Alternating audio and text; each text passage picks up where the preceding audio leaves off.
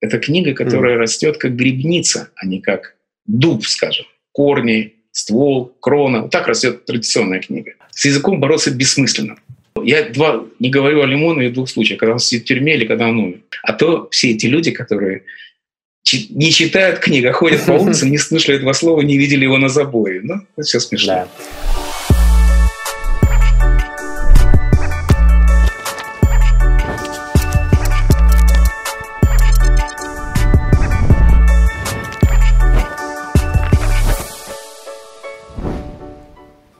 Всем привет, меня зовут Гриша Мастридер, это шоу на YouTube для тех, кто любит читать книги «Книжный чел». Сегодня у меня в гостях на связи из США писатель, эссеист, литературовед Александр Генис. Александр, здравствуйте.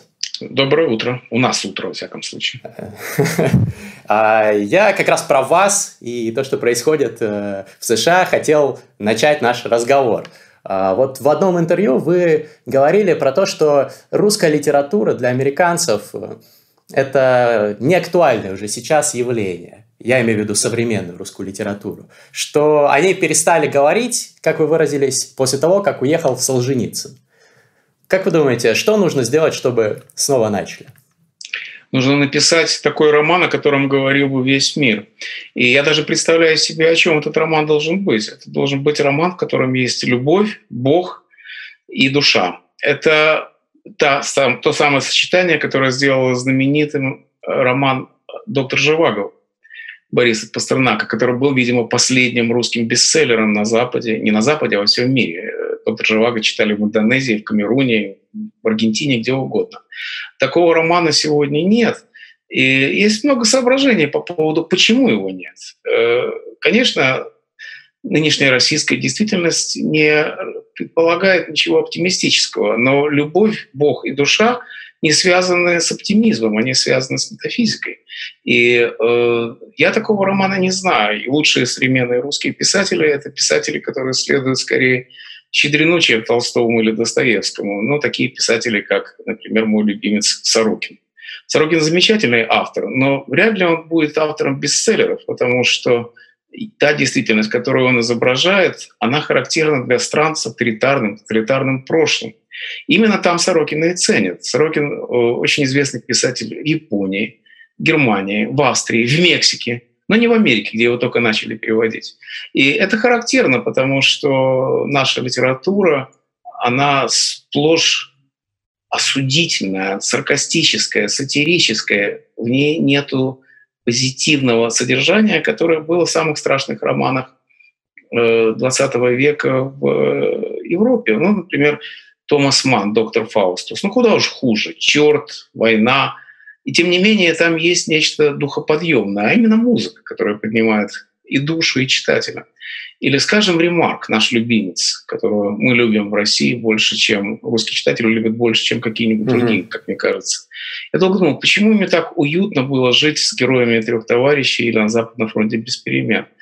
Ведь ничего страшнее, чем то, что описано, например, в последней книге, лучшая книга о Первой мировой войне на Западном фронте без перемен, не может быть. И тем не менее, когда я еще мальчишка, лет 13-14, читал эту книгу, я мечтал быть среди его героев, потому что там было вот это духоподъемное содержание, а именно окопное братство. То же самое Швейк, который ближе всего к нашей литературе.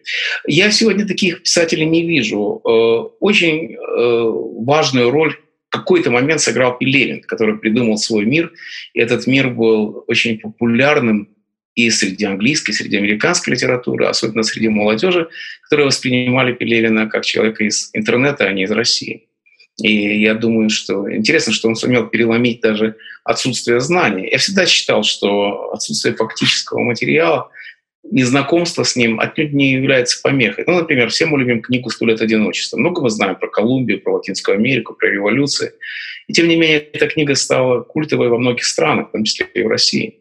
Также и с Пелевиным, когда он написал Чапаеву и пустота, я его спросил, говорю, ну никто ведь на Западе не знает, что такое Чапаев. Кто знает, кто такой Чапаев? Он говорит, неважно, будут думать, что я его придумал. И действительно, Чапаев вышел во Франции под названием «Клинин пулемет». И прекрасно прошел. Но последние книги Пелевина, как-то они засохли на Западе, потому что они как-то очень тесно встроены в российские реалии. Даже я живя в Америке, часто не понимаю, кого он имеет в виду, потому что я все-таки далек от всех этих свар. Вот именно поэтому русская литература не то, что она не нужна, она еще как нужна, особенно сейчас, в э, эпоху вируса этого дурацкого во время карантина э, в Америке вдруг обнаружили, что лучшее занятие для того, чтобы снять напряжение карантина, это почитать «Войну и мир». Мне это очень понравилось. Но «Война и мир» трудно отнести «Войну и мир» к современной литературе. Тем не менее, о русской литературе помнят хотя бы благодаря ее классикам. А, вы сказали, что должен быть роман о Боге, о любви и о душе. Ну, в моем представлении это какой-нибудь классический модернистский роман. Но не кажется ли вам, что просто время таких романов прошло, что сейчас э, уже даже не постмодерн, а пост-постмодерн, метамодерн, и э, вот как раз-таки писатели вроде Пелевина и Сорокина, они более востребованы, или же вы э, считаете, что на Западе как раз-таки такие писатели есть? Я думаю, что все гораздо проще. Время романов вообще прошло. Дело не в том, что русская литература не поставляет мировых бестселлеров. Дело в том, что никакая литература не поставляет мировых бестселлеров, и ими служат э, книги, которые сто лет назад не считались бы высокой литературой. Ну, например, «Гарри Поттер». Представьте себе 1920 год, когда вот уже Улис на подходе.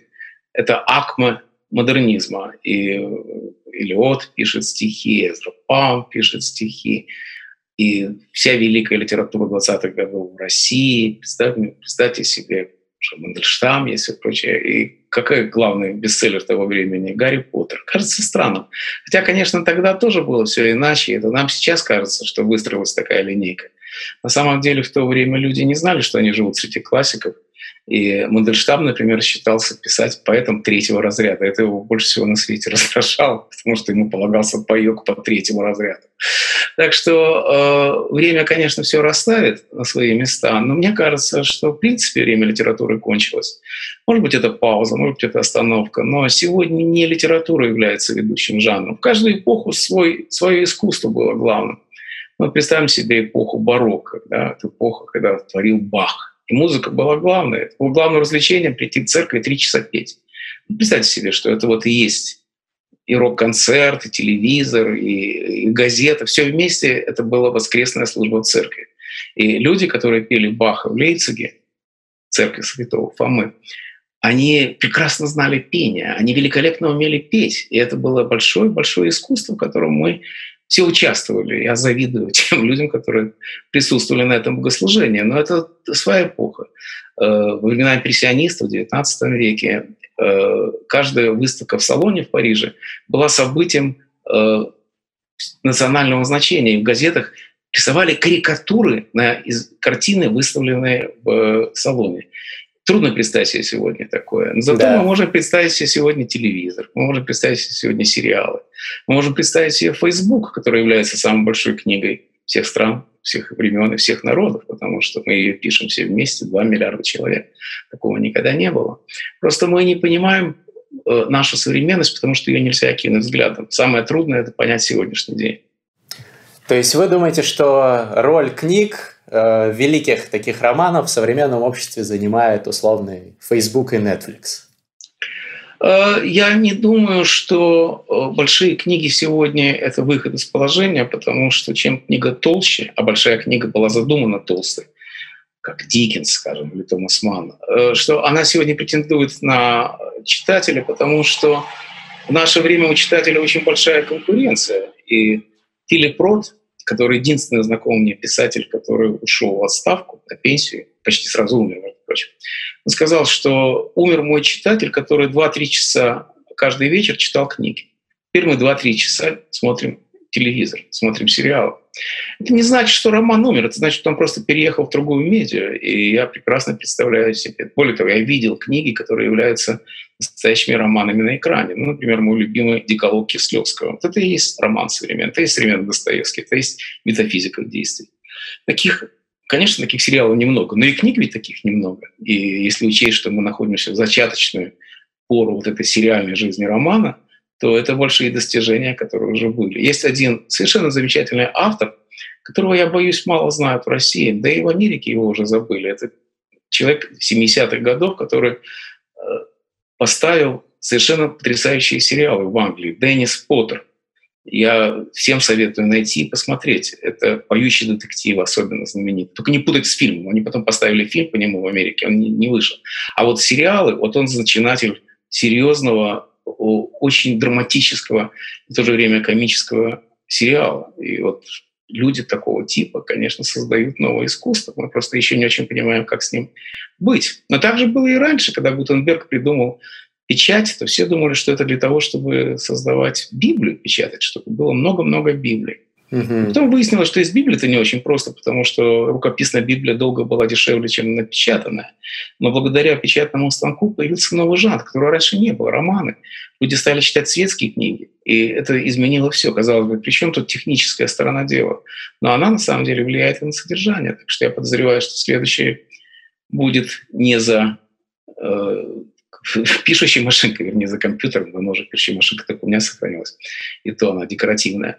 Но э, я боюсь, что судьба романа тут выглядит довольно блекло. И хотя их пишут множество, особенно толстых романов, но мне кажется, что им не удается конкурировать с классиками. Очень интересное наблюдение про взаимосвязь технических открытий и э, того, как меняется культура и потребление, в том числе литературы и культурных медиумов. А скажите, пожалуйста, вы сами к какому типу Э, потребителей произведений искусства относите себя сейчас? Вы сказали, что раньше 2-3 часа перед сном вот читали, да, люди, а сейчас обычно э, залипают в соцсети, как говорится. Вы изменили свои тоже читательские привычки или вы все так же человек? Знаете, э, я нахожусь в арьергарде человечества. Дело в том, что Дело не только в том, что у меня 7 тысяч книг, с которыми я не знаю, что делать потому что я все равно читаю на компьютере. Но дело в том, что я сам пишу книги, которые нельзя экранизировать. Значит, э, есть вещи, которые не доступны переводу на экран. Ну, например, стихи. Я не представляю себе, как можно экранизировать э, лирическое стихотворение Пушкина или Бродского. И э, тот нон-фикшн, который я пишу, тоже экранизация не поддается. То есть я нахожусь в арьергарде литературы.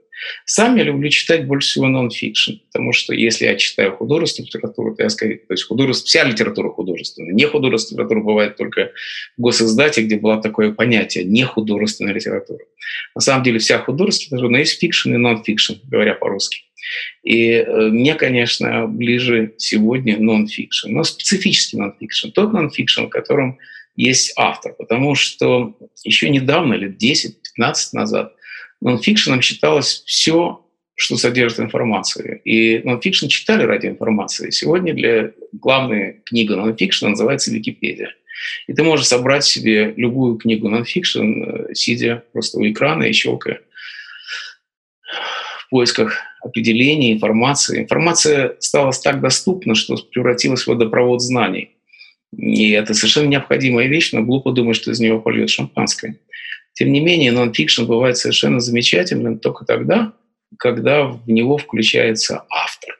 И если информация пропущена сквозь автора, если она субъективизирована, если она наполнена тобой, если ты видишь и пишешь о том, что тебя изменило, то это уже не совсем нон-фикшн. Я не знаю, как это назвать, но это та вершина, к которой я иду всю свою жизнь. И мне кажется, что наверху они смыкаются, фикшн и нон-фикшн, потому что и там, и там Главное – это автор. А, вы сказали, что вся литература художественная. Мне кажется, все-таки обычно на русский язык non-fiction, вот это, вот это слово или словосочетание переводят как нехудожественная литература. Вы не согласны с таким? Нет, я считаю, что это глупость, потому что все, все является художественной литературой. И спрашивается, кому нужна нехудожественная литература? Художественная литература отличается от нелитературы тем, что она художественно организована. И любая литература, которая достойна переплета или достойна хотя бы появиться на экране, она обязана быть художественно структурирована, она обязана иметь форму. И таким образом она автоматически становится художественной. А, тогда как бы вы перевели на русский non-fiction? Я бы перевел non-fiction. Есть такие слова, которые прекраснейшим образом вошли в русский язык, хотим мы того или нет. Не могу сказать, что мне это нравится, но спорить с языком невозможно. Но мне и нас, и, знаете, умных рок, э, умных рок тянет, а глупых тащит. Но э, результат всегда один и тот же. И нон-фикшн уже вошел в русский язык. Есть ярмарка нон-фикшн, которая, как мне кажется, наиболее интересный книжный фестиваль не фикшн, а нон-фикшн. И э, есть одно различие, которое позволяет чисто по формальному признаку отличать одно от другого. Дело в том, что фикшн есть персонаж. Этот персонаж меняет все дело. Фикшн э, это означает, что ты свои взгляды отдаешь персонажу или делишь между персонажами. Короче говоря, есть кто-то, кто говорит от твоего имени. Нон-фикшн — это там персонажа нету, там есть я. И в этом смысле нон-фикшн, как я всю жизнь говорю, ближе всего к стихам, где тоже нету персонажа. Есть лирический персонаж, но он и есть автор. Я помню «Чудное мгновение», мой любимый пример — это типичный нон-фикшн, довольно успешный. Ну, на самом деле, зачастую, наверное, все-таки тяжело провести эту линию э, между фикшеном и нон-фикшеном. Ну. Не знаю. Не знаю, по-моему, довольно просто, и как-то с этим все справляются. Это как с порнографией, знаете, как ты сказал. Говорит, я не знаю, как определить порнографию, но когда я ее вижу, я знаю, что это такое. Хорошо. Вы затронули тему языка, про это я тоже очень хотел поговорить. Общеизвестно, конечно, что иммигранты зачастую, особенно такие, как вы, сохраняют рафинированный русский язык э, в его таком наиболее чистом, наверное, виде. А, вам вообще нравится, что происходит сейчас с языком ну, вот, э, у нас в России и в других русскоговорящих странах? Ну, вы знаете, э, это такой смутный вопрос и насчет иммигрантов, и насчет того, что происходит сегодня с языком. И к нему относятся очень по-разному. Вот знаете, такой замечательный поэт Лев Лосев, который говорил на рафинированном петербургском языке и был профессором в Дартмутском колледже, это Ави Лик, который был самым образованным культурным человеком, которого я в своей жизни видел, который никогда не повышал голос даже в грозу. Лев Лосев страстно интересовался новым русским языком, ему он ужасно нравился. Он говорил, что мигрантский язык, вы учтите, что когда мы приехали, моя волна, третья волна приехала в Америку, то мы говорили на языке, за который первая волна иммиграции готова была нас убить. Если бы вот мы сказали, э, прощаясь, пока, то они считали, что это коммунисты нас заставили так разговаривать. То есть мы-то и были теми самыми новоязом, которыми они ненавидели. Э, теперь пришла наша очередь ненавидеть. Но вот Лосев, человек широких взглядов, он, например, очень интересовался этим языком и говорил, что он очень необразный. Посмотрите, что такое крыша, крышует, какие слова, или стрелку забить. Ему это очень нравилось. Бродскому тоже это очень нравилось. Он пытался... Бродский ведь вставлял немало жаргонных словечек и в свою поэзию. Его очень интересовало, как она меняется, языковая среда. И именно вот за счет окраинных, маргинальных проявлений э, языка. Но э, мне все это довольно трудно понять. Когда я приезжал в Россию, теперь я уже не езжу, но раньше, когда я приезжал в Россию, я не сразу понимал, что говорят вокруг. Но потом я понял, что это очень просто сделать. Если я переведу с русского на английский, я сразу все пойму. И когда я пришел в магазин и увидал молодого человека, у него было написано на пейджике, еще одно слово, которое появилось в России, было написано «манагер». Я стоял, пялился, он говорит, что не понимаешь, да? Ты, говорит, начальник. Я говорю, нет, это менеджер. И вот таким образом я постепенно научился говорить на новом русском языке, и мне стало проще жить. Но я не очень волнуюсь по этому поводу, э, хотя многое веселит, но не пугает, потому что язык сбросит с себя э, все глупости, все излишние, бесконечные э, заимствования и каким-то образом распорядиться им по-умному, потому что язык всегда умнее нас. Самое забавное, что следить за тем, что именно заимствует русский язык. Ну, понятно слова. Понятно слова, которых нет в русском языке, или явления, которых нет в русском языке, или товары, которых нет в русском языке. Ну, как перевести джинсы? Да? Ну, никак. Джинсы да. есть джинсы. Да? И, и с едой то же самое, хотя уже сложнее, конечно. Почему на Арбате было написано канадские бейгелы, я до сих пор не могу понять. Мне объяснили, что бейгел – это не то же самое, что бублики. Не верьте, бейгел и бублики – это одно и то же. Но, Но они же разные формы. Нет, нет, нет, нет, нет, вас, вас обманывают. Это абсолютно то же самое. Бейгелс – это идышевское слово, еврейское слово, которое вошло в английский язык и означает булочку с дыркой посередине. И главное, это даже не форма, а как их готовят. Бейгелы сначала делают тесто с дыркой, а потом окунают в крутой кипяток. После этого выпекают. Вот до тех пор, пока это происходит, это будут бублики. Это будут наши баранки, бублики, как хотите. Но это наш, наш вклад в мировую кулинарию, особенно одесский или киевские бублики. Но есть вещи, которые заимствуются не лексически, а грамматически заимствуется целой категории. Это герундия, это инговая форма. Вот смотрите, да. как в русском языке вошло, например, слово «шопинг». Да? Ну, уже давно же... вошло. Давно, да. А потом вошло слово да. «шейпинг». Да? Шейпинг теперь уже говорят. Да. Но когда я видал слово «улучшайзинг», мне стало дурно. Тем не менее, эта инговая форма, она очень популярна, потому что она все за нас делает. В русском языке глаголов мало, а герундий позволяет э, прибавить сюда, чтобы язык за нас работал. Это очень такая характерная деталь. Знаете, в английском языке каждое слово может стать глаголом, если захочет, а в русском языке глагола очень мало. И вот инговая форма, она прибавляет, э, расширяет русский язык. Хотя, по-моему, она работает не как глагол, а как субстантивированное существительное, и в такой качестве она иногда бывает очень глупым. Но, как я уже сказал, язык разберется. Вот с Пушкиным была та же история, когда после Петровской эпохи язык был перенаселен всеми иностранными заимствованиями. Каким-то образом он быстро сбросил лишнее и оказался Пушкиным. Может быть, мы дождемся, когда наш язык приведет к какому-то новому Пушкину. На всяком случае, никому еще эти новинки не мешали. Хорошие поэты прекрасно обходятся тем языком, который им достается. То есть язык либо ассимилирует эти новые слова и явления, либо от них избавится. Совершенно Но верно. Непонятно, непонятно, с какими как произойдет просто. Вот меня тоже ругают регулярно за то, что я использую какие-то англоязычные слова, которые, как мне кажется, не имеют хороших аналогов в русском э, и должны со временем прижиться. Но, Например, мастрит. Да, например, Мастрит. Отличное, по-моему, слово. Вам нравится? Не знаю, на голландское похоже. Ну просто как по-русски-то это сказать? Я не знаю. Книги, которые стоит читать. Ну, очень долго. Языковая экономия же. Да, я, я, не, тор- я не тороплюсь, как вы. Ладно, по поводу языка э, хотел еще спросить про бранную лексику.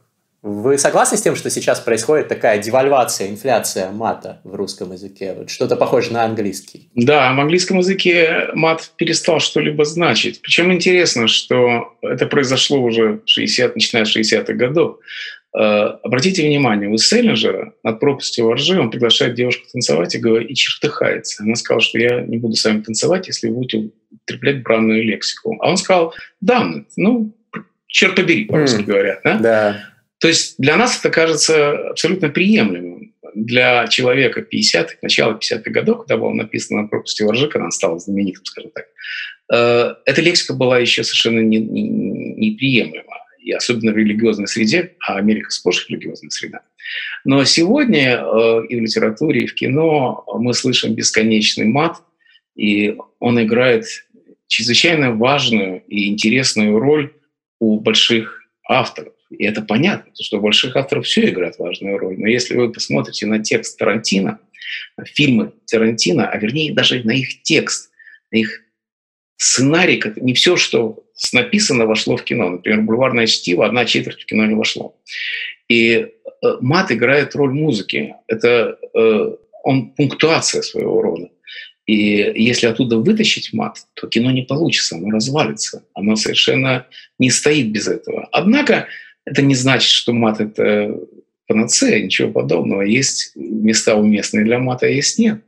Есть, например, такой матерчинник знаменитый Юза Лешковский, у которого мат играет организационную роль. А есть такой писатель Сергей Довлатов, у которого мат играет исключительно э, точечную роль, когда, например, он говорит, у него персонаж говорит «же с корабля Дестен». Вот это называется укол вместо удара лопатой. Э, сам я не употребляю мата, потому что не вижу в этом необходимости, но я не вижу в этом и, и большой беды.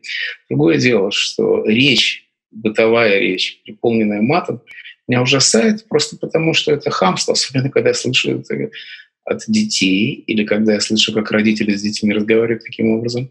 Кроме всего прочего, это не просто инфляция мата, это обесценивание его, потому что мат обладает сакральной функцией. И если мы его употребляем каждый день, не слыша и не замечая, то это говорит о том, что он перестает существовать вообще.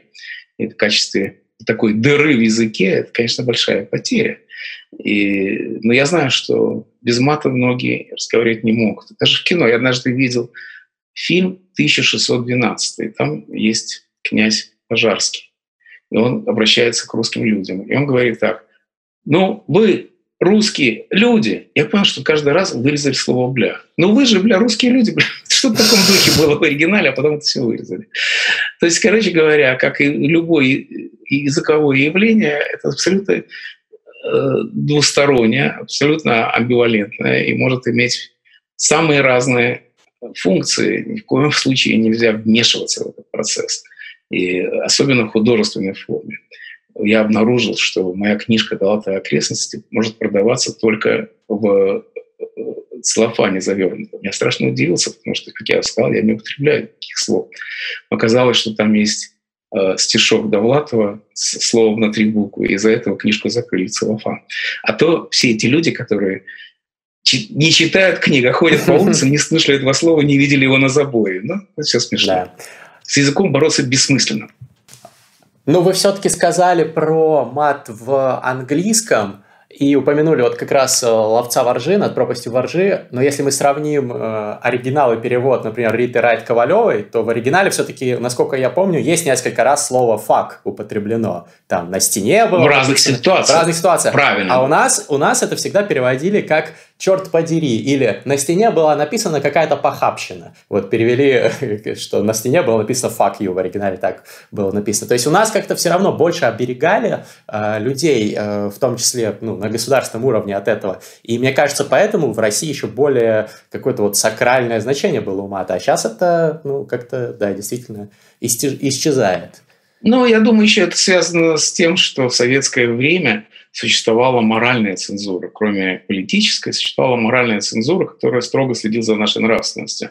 Сегодня эта цензура тоже существует, но она странно работает. Если глава государства может говорить «мочить в сортире», то почему нельзя это говорить школьникам? Но дело в том, что э, мат, ладно, но цензурировалось все на свете. Я помню книгу «Уловка 22», это культовый роман американский Джозефа Хеллера, и он был издан в России издательством «Военный сдат», потому что он считался антивоенным. И поэтому они его выпустили. Но при этом они его охолостили. И как это было сделано? Там герой смотрит в окно, и чувствует вожделение. Странный такой герой. Потом выясняется, что там переодевала жена майор. Но этот эпизод выкинули. И о нас заботились как могли. Это Набоков сказал когда-то, что вместе с железным занавесом над Россией опустился плюшевый занавес пошлости. И это не способствовало развитию языка. Поэтому Бродский написал «Любовь как акт лишена глагола». И именно поэтому этот глагол попытались найти не лучшим образом, скажем, «лимон» но его до сих пор не нашли. И я не знаю, как с этим справится другая литература, но Россия не очень справляется с любовью. Впрочем, у меня есть свое мнение и по этому поводу. Дело в том, что любовь, как и вообще все явления нашего тела, они плохо передаются на язык. Язык — это голос интеллекта, а не тела. Поэтому так трудно писать о сексе. А кто-то из великих писателей хорошо писал о сексе, по-вашему? По-разному. Генри Миллер, «Тропик рака», ага. описывал, конечно, секс очень интересно, потому что для него это была река, это было течение, это было что-то влажное, это было что-то подвижное, это было что-то, что растопляет. И в этом смысле это был довольно интересный опыт. Знаете, недавно я разговаривал на тему с Крыжановским, который сейчас такой персона Нонграда. И я спросил, почему в вашем ДАО столько секса? Он сказал, что, ну, во-первых, там секса не, столько, не так много, как надо было бы процентов 10, как он посчитал. А во-вторых, говорит, секс – это другой образ человека, это альтернатива человеку. Ибо секс, он совершенно не похож на все остальное. Именно это выводит человека из себя, как говорили греки, в состояние экстаза. Именно поэтому об этом так трудно говорить, трудно писать, трудно показывать. И, в общем, в этом что-то есть. Именно поэтому столько мы говорим о любви, сколько угодно, а вот о сексе гораздо, гораздо сложнее говорить. Вы сказали, что у вас 7 тысяч книг. Это домашние библиотеки э, в бумажном да, виде, правильно? Да, да. Дело в том, что умерли мои родители, остались книги от них. Выбросить у меня их нет сил, потому что родители стояли ночами в очереди за подпиской Бальзака, скажем, или Гюго. Это была библиотека э, начинающего интеллигента. И сейчас они все стоят у меня на полке, дом уже ломится, и эти 7 тысяч книг, они уже, конечно, совершенно никому не нужны. Я пытаюсь кому-нибудь подсунуть, но не очень получается. У меня есть такой знакомый товарищ, поэт замечательный, Гандельсман, у него сгорела библиотека, весь дом сгорел. Я ему говорю, Володя, возьми мою библиотеку. Он говорит, знаешь что, подержи ее у себя, пусть она считается моей. И вот так я живу. Хотя и сам я предпочитаю пользоваться э, iPad, не знаю, как по-русски сказать, iPad, да? iPad, и, да, уже в заимствовании. И э, мне очень нравится читать, во-первых, просто я лучше вижу, а во-вторых, я люблю читать с комментариями. И э, раньше комментарии были книги, а теперь они всюду. Если вы смотрите, ну, например, доходит дело в тексте до какой-нибудь картины, я немедленно останавливаюсь и нахожу эту картину, рассматриваю ее, читаю дальше какое-то имя собственное. И немедленно лезу в Википедию, нахожу его, читаю дальше. Таким образом, можно читать одну страницу всю жизнь. В общем, примерно к этому и идет. И каждая книга обрастает бесконечными комментариями. Но мне это страшно нравится. Ну, это как бесконечная шутка, в которой есть комментарии и комментарии на комментарии, только, да? Только ему нужно понадобились бумажные комментарии, а здесь они задуманы э, самим интернетом. И это делает, конечно, чтение увлекательным процессом. Мы, собственно говоря, сами выстраиваем свою книгу, дополняем ее без конца. Вы знаете, у меня был такой опыт однажды, когда еще Бродский был жив, то я, как все мы здесь, э, боготворили Бродского и пытались его понять, что совсем не так уж просто. Я решил, чтобы мне понять Бродского, нужно сделать одну простую вещь. Я выписал все книги, которые упоминал Бродский в своих стихах и в своих эссе но не в своих выступлениях, потому что он упоминал книги, которые точно не читал. У него есть список книг, где он написан. Я уверен, что да. там книги, которых он никогда не прочел. И, но те, которые он упоминал в стихах, это что-то они должны были означать. И я прочитал все книги, которые прочитал Бродский. Это не так страшно, как кажется. Ну, допустим, 100 или 200 книг. Но это же ну, вполне допустимая задача, тем более, что я никуда не торопился. И надо сказать, что когда я закончил этот опыт, я понял, что я, собственно говоря, допустил кардинальную ошибку. Я пытался распутать ту пряжу, которую он которую он соткал. Это ткань Пенелопы. Он распустил тот ковер, который он создал. Зачем это нужно было делать, я не знаю. Но вот с тех пор я чувствую свой, как бы гораздо ближе понимаю, что имел в виду Бродский и его кругозор. Это когда имеешь дело с таким гением, как он, это очень полезное упражнение. В всяком случае, мне оно помогло понять Бродского. Очень интересное упражнение. На самом деле здесь в своем шоу я что-то похожее пытаюсь предпринять, потому что спрашиваю интересных людей про книги, которые они читают. У нас всегда в описании видео есть ссылки на все эти книги, и люди как раз, э, которые хотят проникнуться, тоже с удовольствием читают книги из этого списка. Так что вот еще, еще одна порция вдохновения для них, чтобы это делать. Александр, а вот скажите, а сколько вы из этих 7 тысяч книг прочитали? Интересно просто. Из Понятия не имею. Библиотеки. Понятия не имею. Это разве можно сосчитать такое количество книг? И столько лет, как я на это положил. Если учесть, что я научился читать лет в 5, то это получается 62 года. Представляете, сколько прочитано? Но это и не важно, потому что, мне кажется, гораздо важнее не читать, а перечитывать. И, в общем, это Поэтому я читаю всегда с карандашом, для того, чтобы знать, куда вернуться и по что вернуться. И э, к тому же я люблю расширять круговорот такой вокруг книг. Я читаю не, не одну книгу, я читаю что-нибудь вокруг. Какой-нибудь куст найду и сижу на этом, как скажем, такой куст черники. У нас в Америке черника по пояс бывает. И вот вокруг этой черники ходишь и ходишь по салоне. И э, мне очень нравится читать кустами. Вот пример вам. Сейчас в карантине, когда времени стало много, и я, я очень всегда любил, есть такой английский писатель 18 века Сэмюэл Джонсон. К сожалению, к несчастью, его не перевели на русский язык, и даже не его, а самую знаменитую книгу о нем, Босвелла, биографию Сэмюэля Джонсона, которая считается классикой английского языка и английской литературы. Вот я последние недели две-три вокруг этого пляшу и читаю все, что может быть вокруг Джонсона, Босвелла, вокруг людей его круга. Это 18 век, Англия, эпоха цивилизации, эпоха просвещения, когда... И, знаете, это когда были лучшие художники. Адам Смит, экономист, э, был э, лучшие художники, лучший Гиббот, знаменитый историк. Это все был один клуб, все была одна компания. И вот я представляю себе наших классиков в этой компании. Я подумал, что никто бы не прижился там. Это были люди здравого ума, это были люди умеренных нравов, это были моралисты. Я представил себе Пушкина среди них. Нет, не могу себе представить. Я представил себе Лермонтова среди них, абсолютно исключено. Кстати, у меня остался один Крылов, который я могу себе представить в качестве такого писателя. Короче говоря, это очень интересно. Особенно, когда я бывал в Лондоне. Я люблю бывать в тех местах, где писали мои любимые писатели.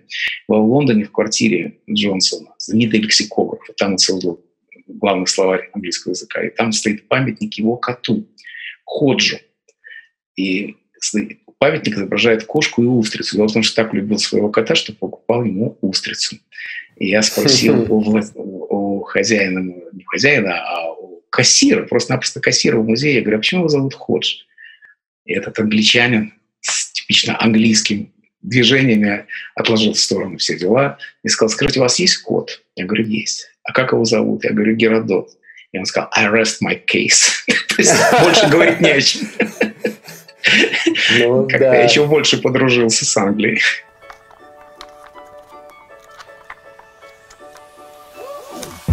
Что это? Это Patreon. Сервис, с помощью которого подписчики могут поддерживать своих любимых креаторов. Например, блогеров, музыкантов и так далее. Задонатив определенную сумму денег раз в месяц, вы получаете классные бонусы. Например, от 3 долларов в месяц вы получаете членство в закрытом телеграм-чате мастридеров, где сидят около 100 человек, классное сообщество, ребята со всего мира, Москва, Лондон, Киев, Сан-Франциско. Обсуждаем классные мастриды, делимся какими-то лайфхаками по биохакингу, рациональности и так далее. От 5 долларов в месяц вы получаете свое имя в титрах всех моих ютубовских проектов. От 10 долларов в месяц вы получаете доступ к эксклюзивному контенту на Патреоне. Это в том числе легендарные 420 подкасты, в том числе с Букером, с Форсайтом, со многими другими людьми еще будет. За 20 долларов в месяц вы получаете членство в книжном клубе Мастридера, ну то есть меня. Мы раз в месяц собираемся, обсуждаем классные книги.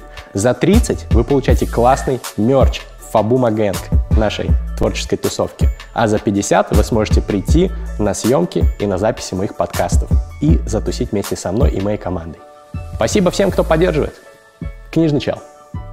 Потрясающая история. А скажите, а вы сказали, что важнее перечитывать книги. А какую книгу вы чаще всего перечитываете, больше всего перечитываете? Это зависит от разных вещей в том числе от времени года. Как так получается, что зимой я чаще читаю античность, перечитываю, а летом чаще перечитываю китайцев японцев. И у меня это связано с какими-то непонятными мне циклами. Но есть книги, которые я перечитываю постоянно. Из восточных книг, например, Джуанзы. Я считаю, что это самый смешной автор, который, философ, который когда-либо жил. У него, например, сказано, не надо пририсовывать ноги змее, даже если ты не понимаешь, как она ходит вот такого, ради такого рода сентенции я Джоан зачитаю. Хм. Сейчас вот вы меня возбудили опять любопытство, пойду посмотрю, что у меня подчеркнуто в его томике. И есть книги, которые я перечитываю после 40 лет. Например, Томаса Мана я очень люблю. Это толстые книги. Я не читаю современных толстых книг, но я перечитываю «Волшебную гору», где два тома. Или э, Лота Беймери, мой любимый роман Томаса Мана, который я недавно перечитал уже который раз – не перестаю им восхищаться. Кстати, Томас Ман тоже считал, что это лучшая его книга. Но из русской классики, вот это интересный вопрос. Я, как вполне понятно, отдал полжизни э, тому, что, как сказал Андрей Битов, боролся с школьным курсом литературы. Так или иначе, но э, русская литература всегда была основой моей жизни. Я думаю, что каждый человек, который жил при советской власти, опирался на русскую классику как на что-то это было антисовеч... допустимое антисоветчина, потому что нельзя читать Достоевского или Толстого и быть советским человеком. Хотя многим это удавалось, но не нашему поколению. Так или иначе, я э, перечитывал «Войну и мир». Потрясающая книга. «Братья Карамазовы». Это главные две книги русской литературы. Но сейчас, уже лет 20, я не касаюсь этих книг. Есть только один автор, который я перечитываю без конца. И каждый раз нахожу что-то новое и уморительное. Это Гоголь. Вот без Гоголя я жить не могу одна моя приятельница из Киева прислала мне маленькую книжечку Гоголя. Она э, размером записную книжку, я ее ношу всегда с собой, особенно в самолете. Если вдруг что не так, застрянет самолет, у меня всегда будет Гоголь. Недавно я в Лас-Вегасе, ну не недавно, до, до карантина, конечно, я из Лас-Вегаса летел, застрял самолет, и я прочитал Тараса Бульбу. Господи, я, как они, как Гоголь умудряется каждый раз всаживать новое содержание в свои старые книги, я не понимаю. Но каждый раз открываю новый слой, и он меня восхищает. Так что это мой любимый из русских, мое любимое перечитывание – это Гоголь. А какой новый слой в этот раз открыли в Тарасе Бульбе?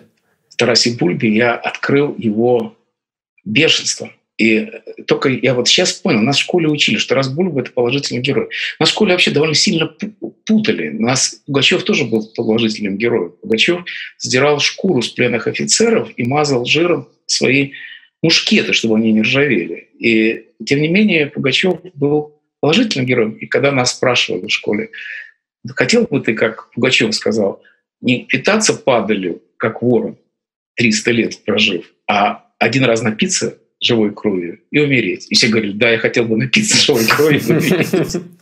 То же самое с Тарасом Бульбой. Тарас Бульба был защитник земли русской, хотя какая же это русская земля, если это казаки. И мы не понимали, какой он зверь и варвар, который бросал детей на штыки. И на штыков тогда не было, на сабли, на шашки. Но это, конечно, совершенно открытие такое для меня было, что Гоголь-то относится к нему совсем не с одобрением. Ну, просто надо прочитать его заново. И так и без конца. Можно все что угодно. Любую страницу Гоголя найди, открыть, и ты найдешь что-нибудь новое. часто очень смешно. Вот у него в мертвых душах у него девочку посадили на э, вазок, потому что Чичиков не мог уехать из, от коробочки. Почему он не мог уехать от коробочки? Ну, казалось бы, ну что ж такого? Говорит, то, что дороги расползались, как раки, сбежавшие из ведра. Но это же совершенно замечательный образ. Как то дороги Красиво. могут разбегаться? И я вас уверяю, что я читал «Мертвую душу» не один раз, но я не заметил. Вот это вот вся прелесть классики, что ты можешь ее перечитывать и находить массу-массу нового.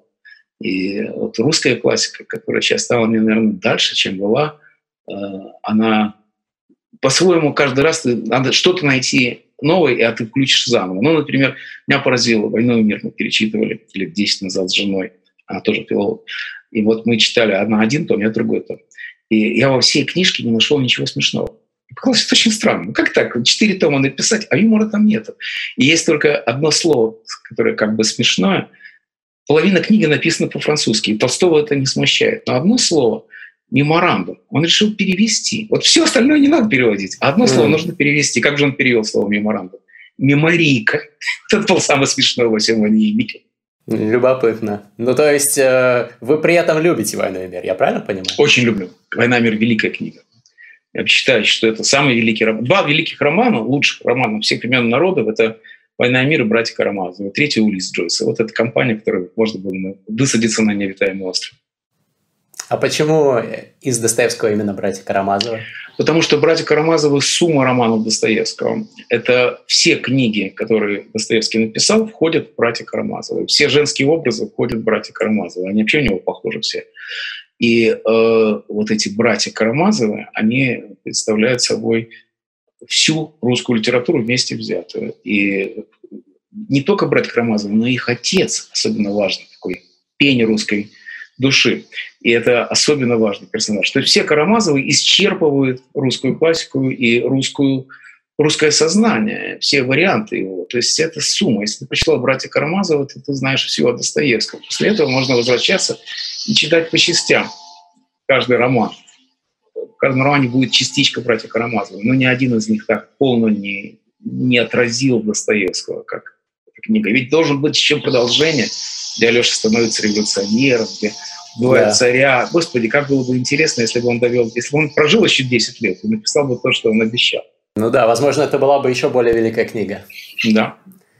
Но мы не узнаем. А насчет войны и мира, э, войны, э, война и мир, ну, многие критикуют этот роман за излишне затянутые отдельные сцены, тяжеловесность языка. Вы не присоединяетесь к этим критикам? Абсолютно нет. Во-первых, никакой тяжеловесности языка там нет. Там, э, это, кстати, довольно смешно, потому что роман-то на исторический, но он написан современным Льву Толстому языком. Там есть некоторый такой старинный слой э, в одном месте, где он имитирует словесность наполеонской эры. И тогда понятно, какая же тяжеловесная она была словесность до Пушкинская. Но э, сам роман безумно увлекателен. Я не очень могу понять, о чем идет речь. Там э, длинноты в романе, в романе нет длиннот. Роман читается, и однажды у меня товарищ американец говорит, но я не могу прочитать «Войну и мир», потому что я длинные книги не читаю. Она не длинная, просто надо ее правильно читать. Надо ее читать на даче. Читаешь по 50 страниц в день, ходишь за грибами, и ты будешь жить в прекрасном мире, в котором все интересно, все хорошо описано. Что бы он, чего бы он ни касался, все становится живым, и кроме его собственных исторических рассуждений.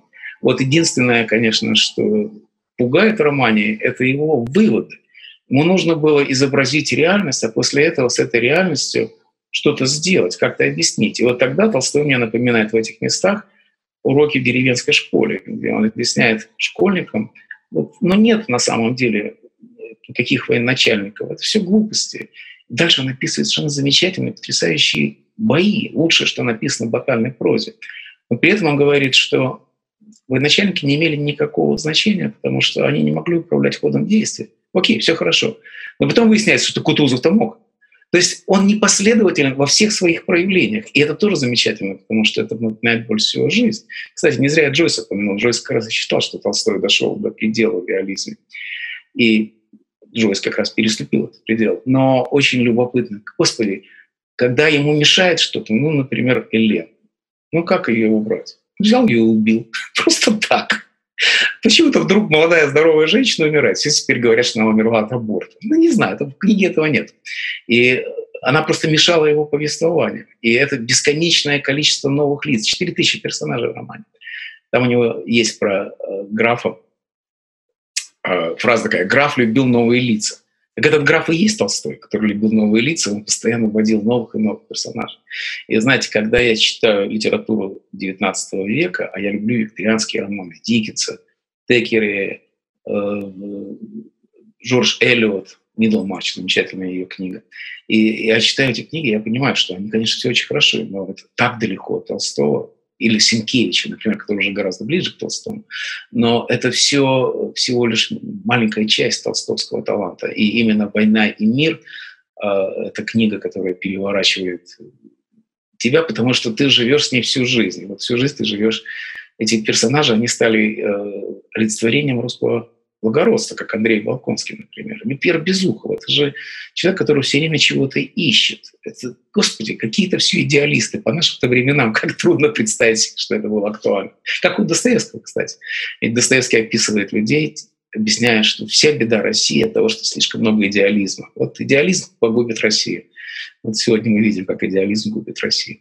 Да. То есть, конечно, хороша, и э, знаете, вот когда говорят, что в школе не нужно читать классику, а нужно читать «Три мушкетера», мне всегда кажется так, что «Три мушкетера» и так прочтут, а вот э, «Войну и мир», если правильно ее преподавать, а не так, как она в школе это делает, то мне кажется, что это учебник чтения. Ну, то есть вы э, предлагаете читать «Войну и мир» как э, сериал порциями. Ну, О, ну, собственно, как сериал... тогда и публиковались. Э, Совершенно верно. Более того, я уверен, что из э, «Войны и мир» сделают настоящий сериал. Я смотрел английский сериал, это, конечно, совсем не то. И э, из этого хорошо бы сделать сериал серии на 40. Помните сагу о Форсайте? Нет, вы не можете помнить. Но была такая сага о Форсайтах, сериал, ну, когда знаю, его да. показывали по телевизору.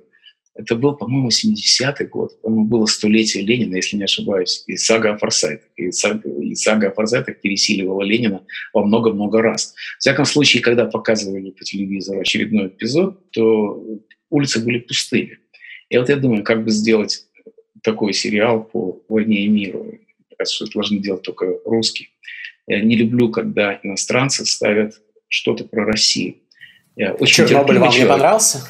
Чернобыль мне понравился. Это как раз довольно редкий э, пример успеха. Но Чернобыль у меня есть большие претензии к нему тоже, потому что мне он показался достаточно лживым. Слишком героичны все персонажи, которые там изображены, слишком героичен тот народ, который там изображен. Или слишком хорошее начальство там показано. Мне кажется, что этот фильм мог бы запросто происходить в Америке или в Европе. И э, он слишком западноевропейский по, или западный вообще по по исполнению. Хотя он прекрасно сделан и очень хорошо объясняет, что произошло. Только я не верю.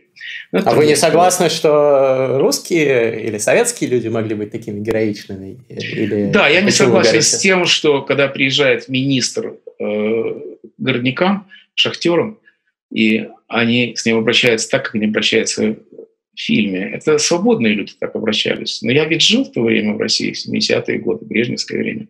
Я не могу представить себе вот тех людей, которые так обращались до перестройки с министром, как там обращаются. Они не были, не были свободными людьми. И э, страх был гораздо сильнее, чем показан в фильме. И страх. Но героизм, безусловно же, был в те времена. Героизма в России всегда хватает, но героизм не в борьбе с начальством, а в борьбе с э, внешними условиями, с фашистами, с ураганами, ну не с КГБ. Хотя были, конечно, великие люди, но как, сколько же их было? Я вам скажу, сколько, пять человек. Вот как вышли они на площадь в 68 году, сколько их было? Вот столько и было свободных людей в России. Рубрика «Лайк Бунин». А, у Бунина, как вы наверняка прекрасно знаете, была короткая, емкая, иногда язвительная, чаще всего иногда э, умеренно критическая характеристика его великих и не очень современников. Э, в рубрике «Лайк Бунин» я прошу гостей э, нашего шоу дать короткую характеристику, буквально парой слов, э, очертить образ э, тех или иных э, великих или выдающихся писателей прошлого и настоящего. Поиграем? Давайте. Только учтите, что Бунин был самым несправедливым писателем всех, которые когда-либо жили. У Бунина есть замечание такое. Говорит, литература бывает золотой, бывает золотой век литературы, бывает серебряный век литературы, бронзовый век литературы. Но мы живем в каменный век литературы. Это написано в 13 году, который мы считаем лучшим годом серебряного века. Для Бунина это все были чудовища. Так что на Бунина полагаться не очень-то следует. Давайте э, поговорим про, про иммигрантов. Набоков.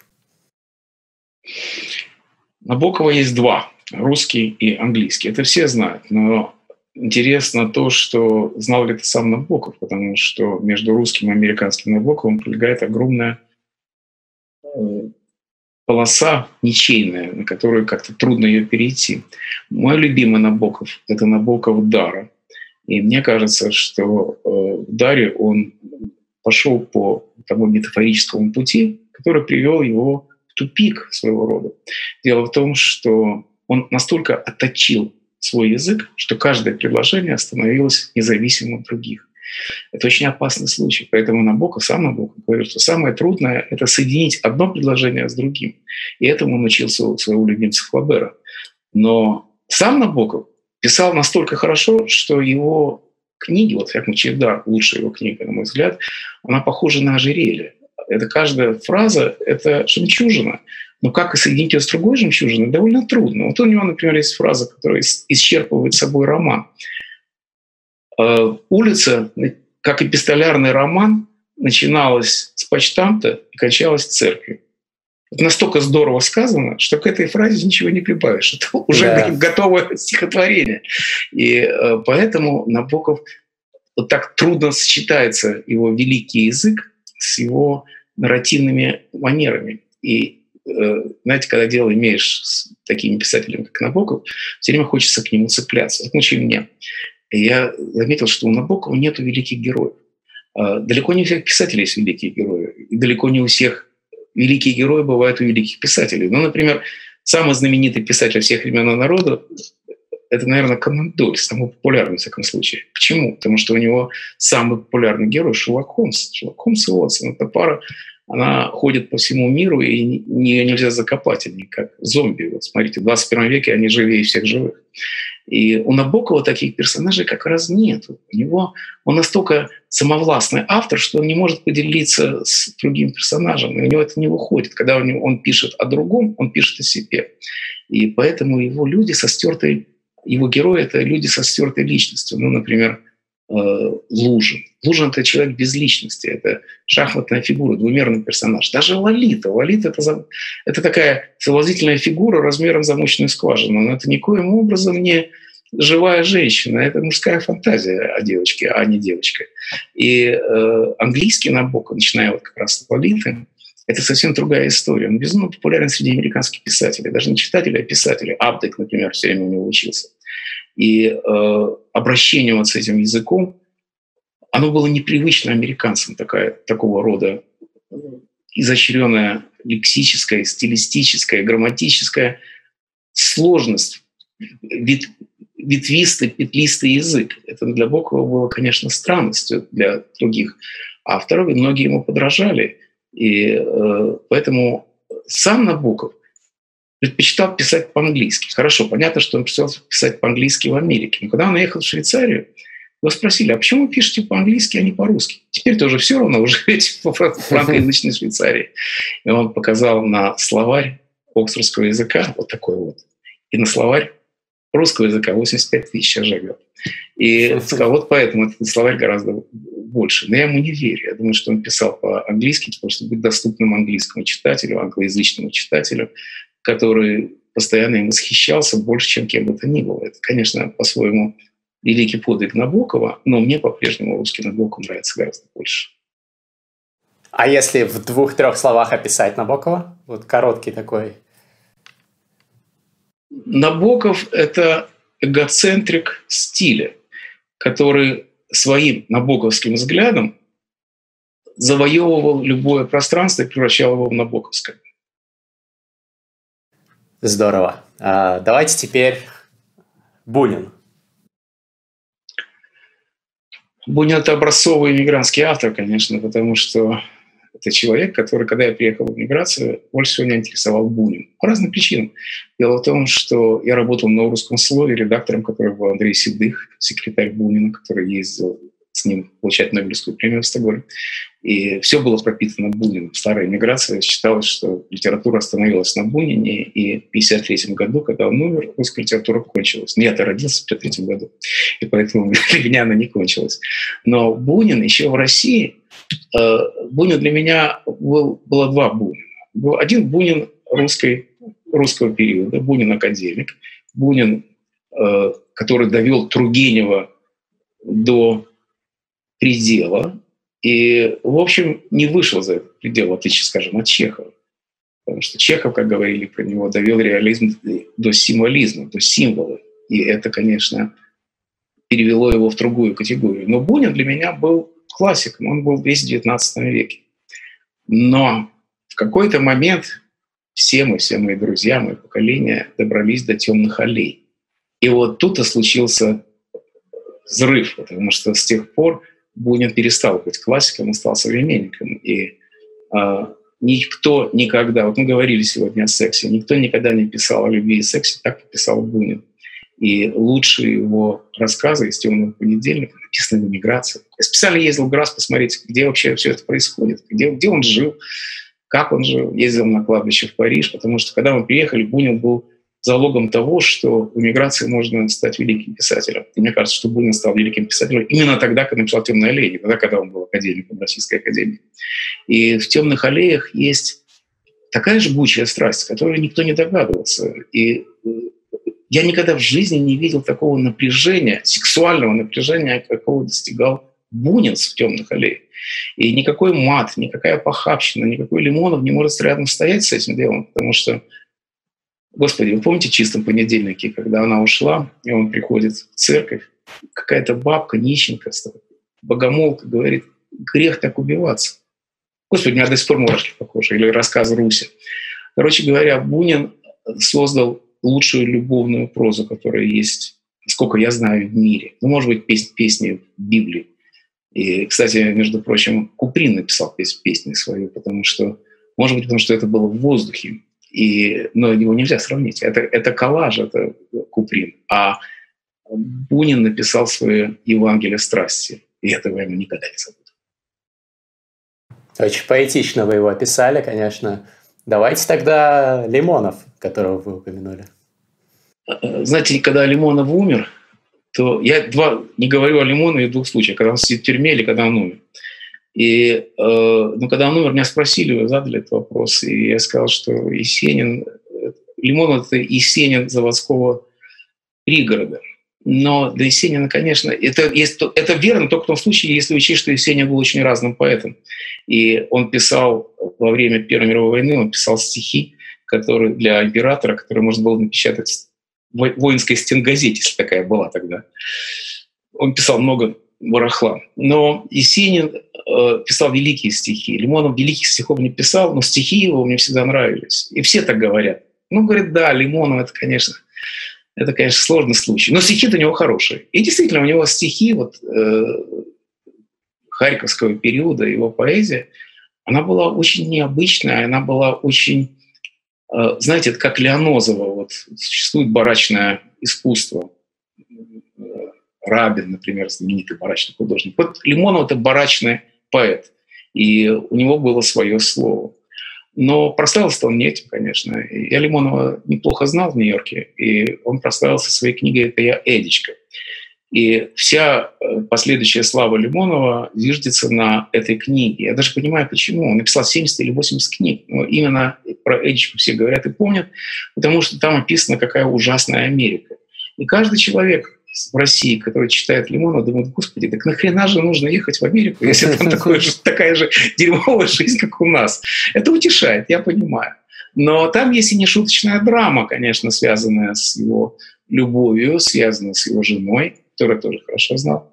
И эта драма, она делает, подпитывает роман живой кровью. И, как в таких случаях говорят, написан-то он шваброй, но швабра обмакивалась в настоящую кровь. И это делает эту книгу по-своему замечательной. Я, в всяком случае, ее всячески защищал от наших иммигрантов, которые хотели уничтожить Лимонова. И было такое предложение устроить министерство по уничтожению Лимонова. Из-за этого он, кстати, уехал в Париж, потому что его выдавили из Америки. Но э, все, что потом произошло, не знаю. Знаете, я так много и плохо говорил о Лимонове, что недавно я прочитал один его отрывочек про современных людей – как он сравнивает их с людьми послевоенной эпохи, которых он знал. И когда я это прочитал, я вдруг почувствовал, что, может быть, я несправедлив к нему, потому что все, что он пишет, мне неприятно. Все, что он говорит, я совсем не согласен. Ну, написано, это неплохо. Я настолько ошалел, что заставил жену прочитать и скажи, мне кажется, или это правда неплохо. То есть у Достоевского есть такой персонаж, который э, играет на рояле э, музыку и вплетает в нее марсельезу. И был у, как там написал Достоевский, был у гаденыша талантишка, вот это Что-то в нем, конечно, было такое, хотя поведение его было чудовищное, и всегда он мне внушал отвращение. Даже не всегда, а с тех пор, как он стал сталинистом. Но э, я-то его знал в другую эпоху, когда я помню. Я всем рассказываю эту байку, никто мне не верит. Когда я пришел к нему в гости в Париже, где он жил с портретом Дзержинского на стене. И э, он сказал, знаете, я больше всего на свете ненавижу русских. Это оплывшие от водки блондины. Хотел бы ему напомнить эти слова, но мы не встречались в России. А чем он это мотивировал в тот момент? Тем, что в тот момент он хотел добиться славы во Франции, в Париже. Он угу. хотел славу любой ценой. И это, конечно, его беда, потому что он такой растеняк из Харькова и он хотел э, в Америке попасть к Энди Уорхолу. Вот кем он хотел быть. Он хотел быть тем же, той же богемой, какой он был в Харькове, когда он дружил с моим богачим чиняном. И его не взяли. Его не взяли, а выдавили на обочину. И так у него ничего не получилось. Тогда он поехал в Париж. В Париже он хотел стать такой инфант да? и он стал троцкистом. Он проломили голову какие-то, то ли троцкисты, то ли антитроцкисты, я уже не знаю. И тогда он поехал в Россию и нашел себя, потому что там за ним ходили таких черных одеждах. Не знаю, сложная была ситуация. Но я в России его уже не знал. Но то, что он говорил, писал, и то, что он делал в Югославии, это было чудовищно. Когда он стрелял из э, пушки Сараево по беззащитным людям, это было безобразно. Мне все говорят, да он не попал. Говорю, ну он же стрелял. Когда мне говорят, что этого не было, я недавно нашел свою знакомую, Аю, которая была в это время в Боснии, она была журналистом, она все это видела. Что это не, не слухи, это правда. И это было омерзительно. Давайте попробуем Довлатов.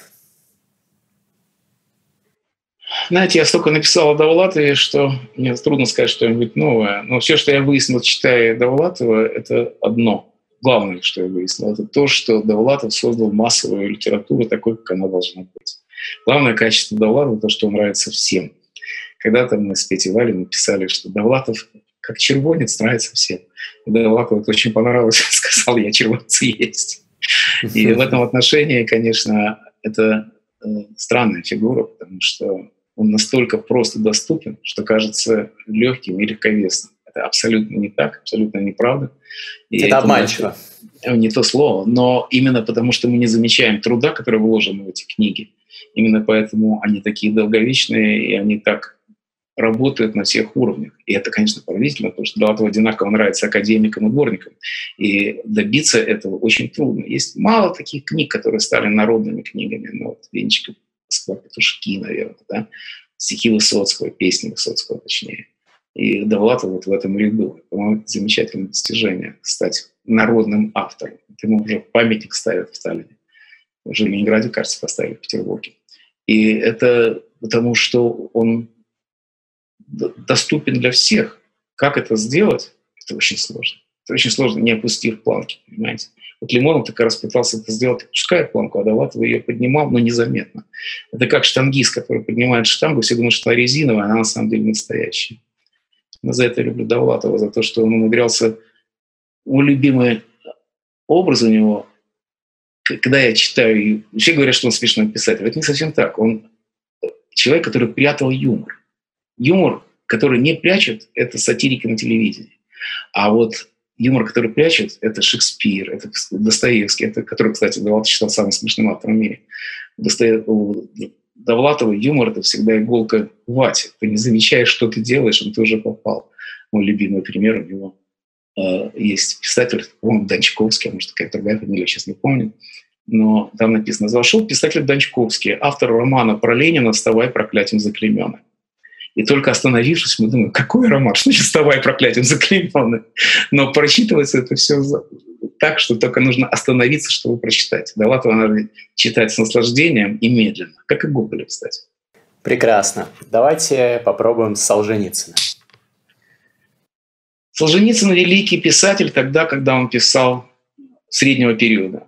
У Солженицына был три периода. Первый период, когда он был советским писателем, антисоветским содержанием, это книги 60-х годов, это и Ивана Денисовича, «Круги первым», «Раковый корпус». Все эти книги, они хорошие советские книги.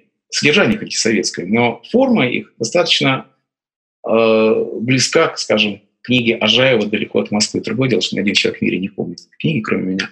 Но в то время были большие соцреалистические полотна, и где было много персонажей, где было... Это была литература XIX века, которая э, дожила до нашего времени и не прошла через уроки модернизма.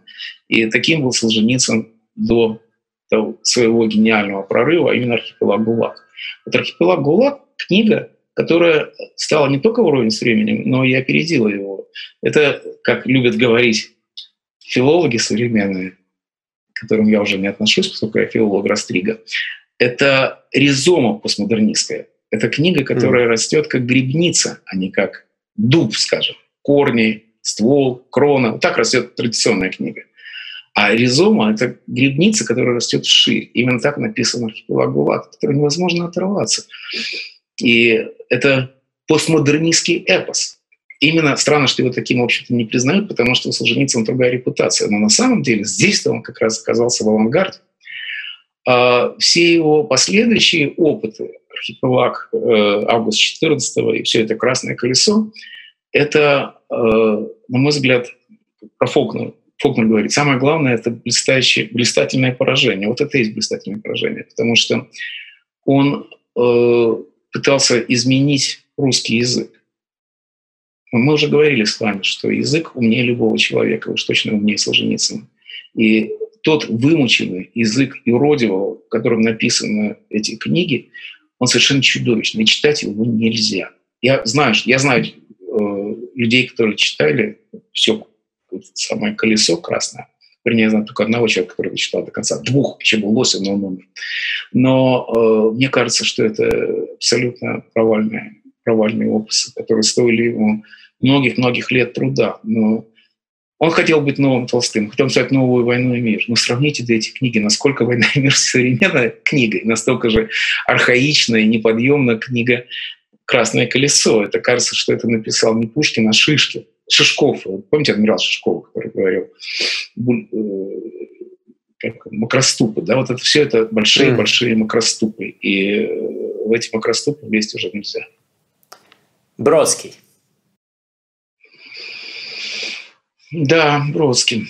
Знаете, сейчас, когда было 80-летие Бродского, все на него напали, накинулись и стали растаскивать на цитаты, и правильно делают, потому что когда поэт такого размера живет в наше время, Бродский наш современник, то самое умное, что можем сделать, это его э, не прочесть, а выучить, изучить, разговаривать Бродским. Есть люди, которые меняют наш язык. Вот Пушкин изменил свой язык, да? И э, Ильф и Петров изменили свой вот язык, которым говорят. Булгаков изменил язык, которым говорят люди.